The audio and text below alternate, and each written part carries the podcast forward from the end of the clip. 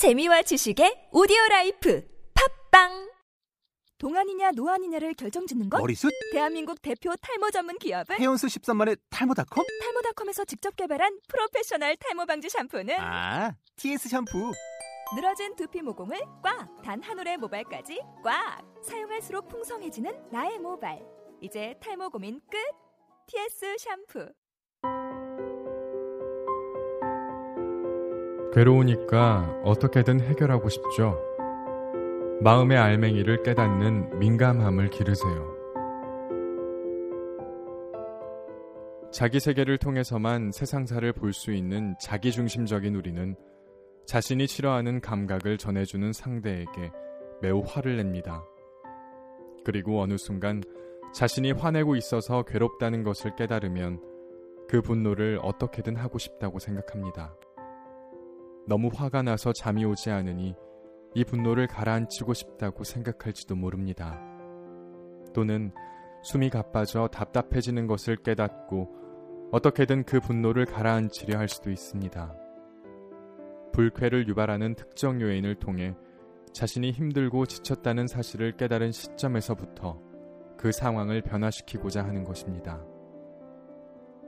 괴로움은 어떤 계기가 없는 한 거기서 탈출하고 싶다는 욕망이 생기지 않으므로 그 괴로움을 알아채는 것이 괴로움을 없애는 가장 중요한 방법임을 기억해야 합니다. 강한 자기중심적 감정이 생겨나서 그 사람이 나를 속였어. 말도 안 되는 일이야.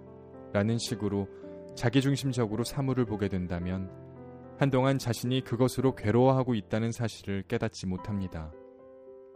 깨닫지 못한 채 보내는 시간이 짧은 경우도 있고 긴 경우도 있습니다.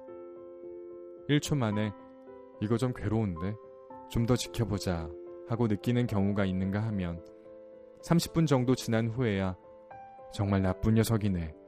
반드시 당한 만큼 돌려주겠어. 라고 생각하고 정말 어떤 행동이라도 하지 않으면 괴롭다고 느껴서 내 감정을 좀 더 지켜봐야겠어 하고 마음 먹는 경우도 있습니다. 어쨌든 그 터닝 포인트는 괴롭다고 생각하기 시작한 시점입니다. 그러나 괴로우니까 어떻게든 해결해야겠다고 깨닫는 것이 둔감하다고 할 만큼 늦는 사람이 많습니다. 자기 마음의 알맹이를 깨닫는 민감함을 기르는 연습을 하면 이를 깨닫는 속도가 점차 빨라질 것입니다. 호흡 명상법을 익힌다면 평소 호흡을 의식하는 일이 많아져 숨쉬기 괴로워진다든가 가슴이 답답해지는 등의 불쾌 신호를 쉽게 깨달을 수 있습니다.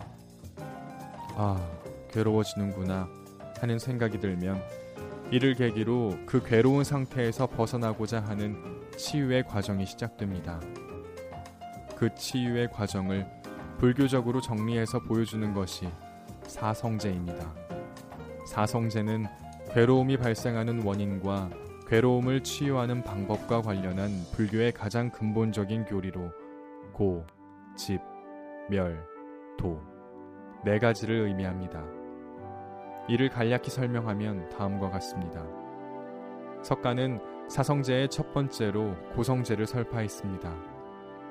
고성제란 태어나는 것, 늙는 것, 병드는 것, 죽는 것, 좋아하는 것과 계속 함께 할 수 없는 것, 싫어하는 것도 해야 하는 것, 생각대로 되지 않는 것 등 살아가는 것은 괴로움 그 자체라는 진실을 가리킵니다.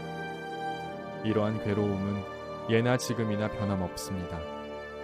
이는 사람이 무상과 무아를 깨닫지 못하고 영생에 집착해 온갖 고통에 빠져 있음을 일컫는 일체 개고와 상통합니다.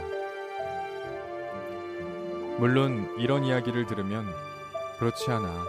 인생에는 즐거운 일도 많아. 라고 생각하는 분도 많을 것입니다. 물론 이런 이야기를 들으면 그렇지 않아. 인생에는 즐거운 일도 많아. 라고 생각하는 분도 많을 것입니다.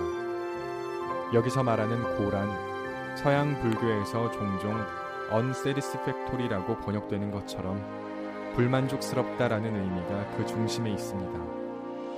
우리의 마음은 평소 불만족을 원동력으로 이 부분을 좀 더 고치고 싶다. 이 부분을 좀 더 좋게 만들고 싶다고 계속 바랍니다. 좋은 파트너가 필요하다고 생각해 자신과 잘 맞는 이상적인 파트너를 구했다 하더라도 만족한 기분이 오래가지 못하고 반드시 다시 불만족으로 돌아갑니다. 상대가 내 옆에 있는 것이 당연하게 여겨지면 상대의 결점이 보이기 시작해서 불만족이 생긴다거나 나를 좀 더 잘 이해해주는 사람이 분명히 있을 거야 하는 생각에 불만족에 빠져드는 것입니다.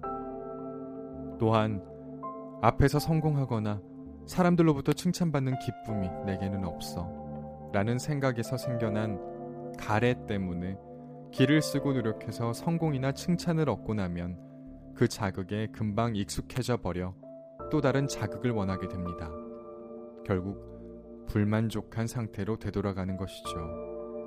우리의 뇌는 만족을 통해 행복을 추구하는 습관이 있고 실제로는 반드시 불만족으로 다시 돌아오는 구조로 프로그래밍 되어 있습니다.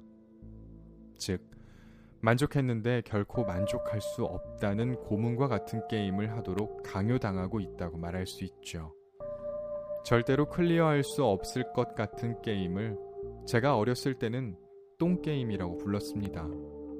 석가가 일체계고라고 말한 그것은 요즘 말로 하면 우리 인생은 불교의 의지에 탈출하지 않는 한 평생 불만족한 채로 죽어가는 똥게임이다 라고 말할 수 있습니다. 일체계고는 모든 가래에 의한 의지는 괴로움이다 라는 뜻입니다. 우리가 아무리 무언가를 갈구해도 결국에는 불만족이라는 꽝을 뽑을 수밖에 없는 게임일 뿐임을 마음 깊은 곳에서 절실히 깨닫는다면 그런 게임에는 흥미가 사라지지 않겠습니까? 고를 절감함으로써 가래가 약해져서 마음이 정화되는 것입니다. 하지만 우리는 어중간한 수준으로밖에 그것을 깨닫지 못하기 때문에 아직도 이것을 좀 더 좋게 하고 싶다. 그 사람에게 인정받고 싶다. 등 쓸데없는 갈망에 휩쓸립니다. 결국 우리가 품고 있는 불만족, 즉, 괴로움을 깨닫는 것이 이를 치유하는 과정의 시작입니다.